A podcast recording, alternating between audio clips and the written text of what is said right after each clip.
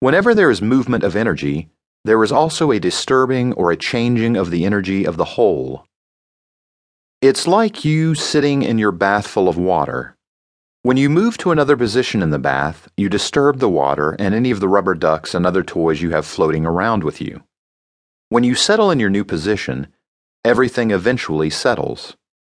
It's all the same. You are there, the water is there, and so is your rubber duck. At the same time, it's also different because everything is in a different position. All of your actions, thoughts, and feelings have a driving intention. This is a cause, and there is always a corresponding effect somewhere. The law of cause and effect means that you are responsible for everything that comes from you.